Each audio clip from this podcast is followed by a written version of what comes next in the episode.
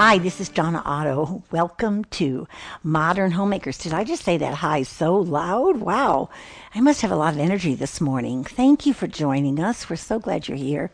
And thank you for all of your letters and notes and emails and cards and the assurance that you're listening. Doing studio work is pretty isolation work. The girlfriends are coming. That'll be better. It's me and a producer in a quiet place, but I can see you all out there and I can hear your voices. And numbers of you continue to write and ask about Builders 87. Yes, Builders 87 is still going on. We're about at our 50% mark, so there's room for 30 or 40 more of you.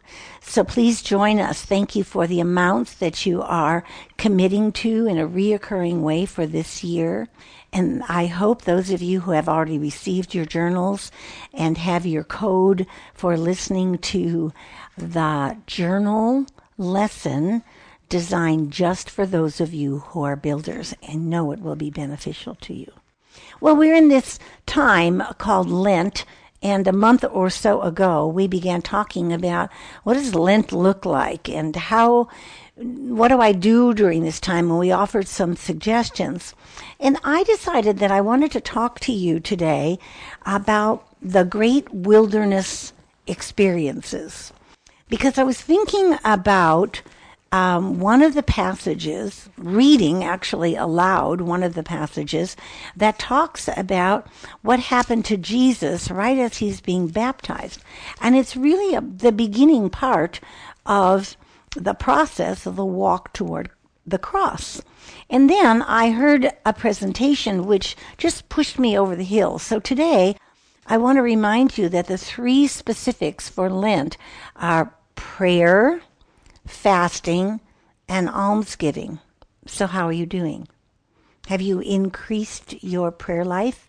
In the next few days, I'm going to talk to you about the subject of prayer and give you what is my new favorite, currently favorite. For those of you who know me, know that I move from quote to quote for um, sustenance, and this is my current favorite.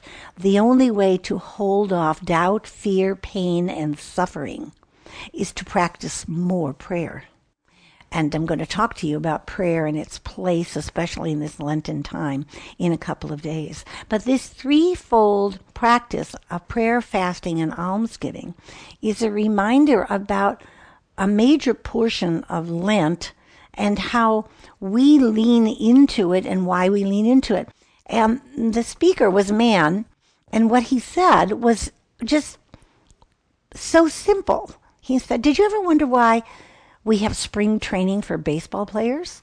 And I thought, no, I never really wondered about it. When I lived in the Midwest, I could only think about coming out to the warm, sunny Arizona spring days and watching spring baseball. The Cubs are here, and I'm a Chicago girl, or going to Florida where there are other teams.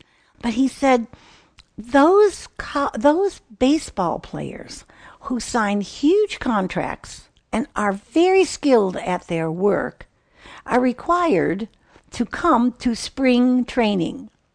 And it just sort of hit me. Like, I wonder why any professional athlete who gets paid a decent amount of money and is certainly the highest at the skill set of whatever his position is in any sport, but they come back, one, to use their skills.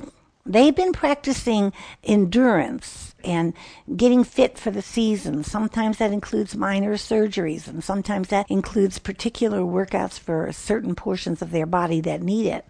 They keep in shape all year long. But then when they come to spring training, they come not only to play the game. Remember, it's a game with many players. It's not just about the professional athlete. It's not just about their position. And then when they play the game, they get practice at the game and they get practiced at playing together. Community. That just spoke to my heart.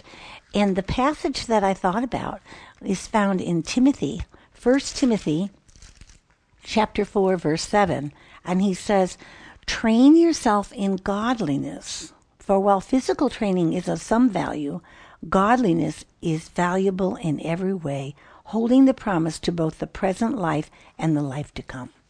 So God has instructed us to keep at this thing called training, self training, disciplines. These 40 days have been a time to set aside to draw closer with Jesus. What is the purpose of it?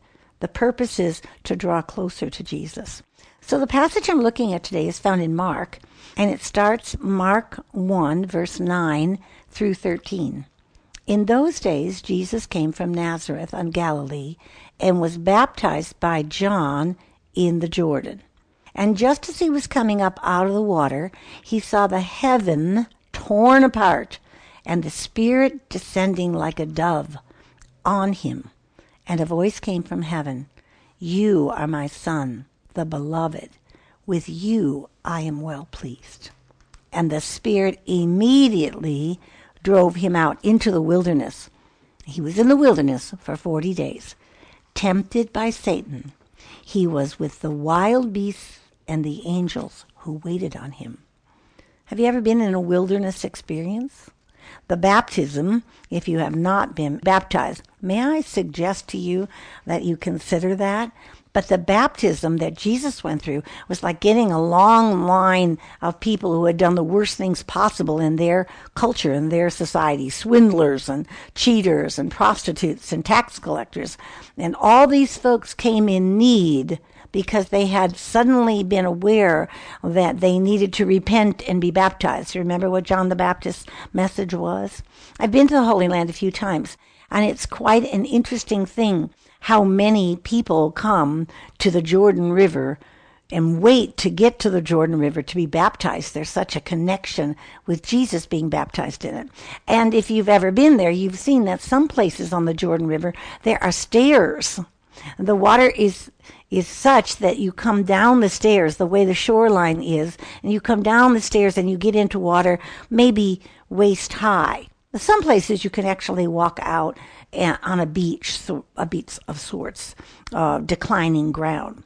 So many of them had come to be baptized. And now comes Mark. Remember about Mark, he is everything's immediate.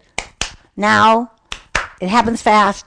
He's all about immediate. If you read the book of Mark and count how many times he says immediate, I don't know how many there are, but there are a lot of them. And now he says the heaven is torn apart that doesn't sound like a little mild rolling, does it? It sounds like something tumultuous. And the Spirit descends on him like a dove. And then come these words and places um, that Jesus speaks to him in. The wilderness is a place and it's a symbol that's quite repeated in the Bible. Jesus does not go to Jerusalem, the place of power. He goes to the wilderness. And the passage says that the Spirit drove him to the wilderness. The wilderness. What is the wilderness? Have you ever been in a wilderness? Like out in a primitive place? My husband and I, when we moved to Arizona 40 years ago, we decided to taste all the wildernesses. Uh, the one that I remember the most was a 55 mile backpack trip. That's it you got it. I backpacked 55 miles, six days. And on the fifth day, I was saying, How much further? And David would say, Just one mile. And after I realized he had said just one mile about three times, I realized it was not just one mile. But it's an uncultivated, uninhabited. The place that we hiked there were 100 people a year who came to this very primitive a place where the the narrows are so narrow they're, they're that you can barely get your backpack through.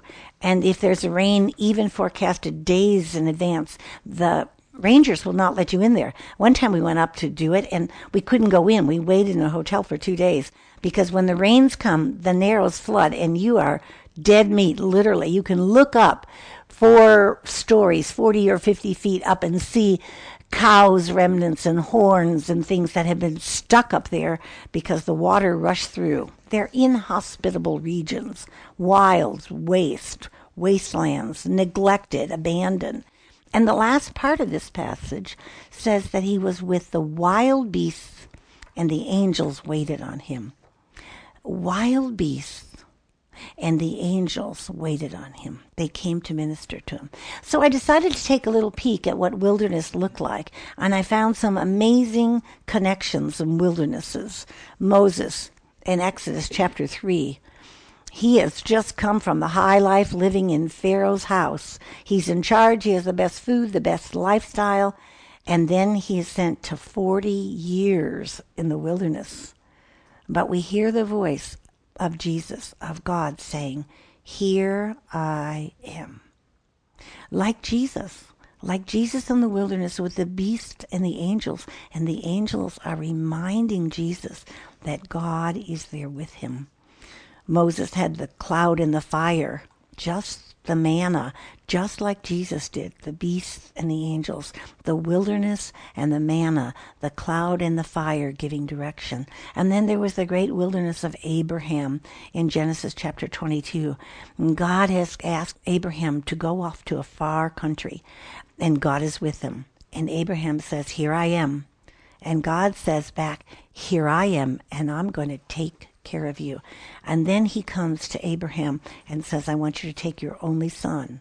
Remember who the only son was. He wasn't just their only son. I have an only child, but God hadn't promised me that my seed was going to be the nation of his choice and populate the earth.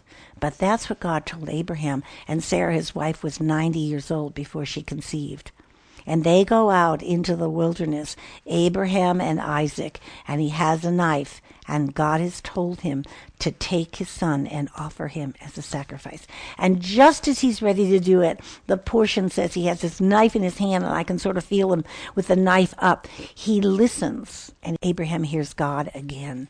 And he says, Abraham, Abraham, you don't have to do this. Over there is a ram stuck in the thicket. It will be your sacrifice. And then Elijah, remember Elijah who called down 450 other gods were there saying, Send the rain, send the rain, doing their incantations. And he says, I go in the name of the one true living God. 450 against one. Those are pretty bad odds. And what happens immediately after this high of the one true living God bringing the rain, he is runs off into the wilderness. He runs off. He runs off. He's hiding he feels alone and he says to the God of the one true living God, I I feel alone. I feel I did this all by myself. And every day an angel comes to him and says, Here's what you need for food today rest. And Elijah rests and sleeps and eats a little portion, and he does it, and he does it in the wilderness. And then in Isaiah, Um, probably the most important of the wilderness passages because this is the children of Israel and they finally are coming back. Isaiah chapter 58, verses 8 and 9. Then your light shall break forth like the dawn, and your healing shall spring up quickly. Your vindicator shall go before you, and the glory of the Lord shall be your guard. Then you shall call, and the Lord will answer. You shall cry for help, and he will say, Here I am. Have you ever been in the wilderness? Dark night of the soul? I know in my head when I'm in the middle of a wilderness that God is there with me. I, I have my fingers at my eyebrows and I go from my eyebrows up. I know God is there, but I don't feel Him. I feel alone and broken Tears come much more easily than does my laughter. And I feel like the beasts are everywhere in everything that I see and I hear, in whatever has drawn me or drove me to the wilderness experience. Sometimes I'm drawn to it because I need the quiet. And sometimes I'm driven to it. And when I get in the wilderness, I often feel like, ah, there it is, there's the wilderness. And I can see a little oasis one day, not long ago, I had this thought running through my mind about the wilderness and how rocky it was. And we live in the desert. We have a lot of landscape around our house that's rocky. A lot of it that's not rocky. And there's a place of green, just an ellipse of green grass. We, we have special events on that ellipse of green grass. And I just went out and I laid in the green grass like you would lay in the snow and make a snow angel And I thought, here I am in the middle of the green oasis, but all around is rock and wood and stone and mountains.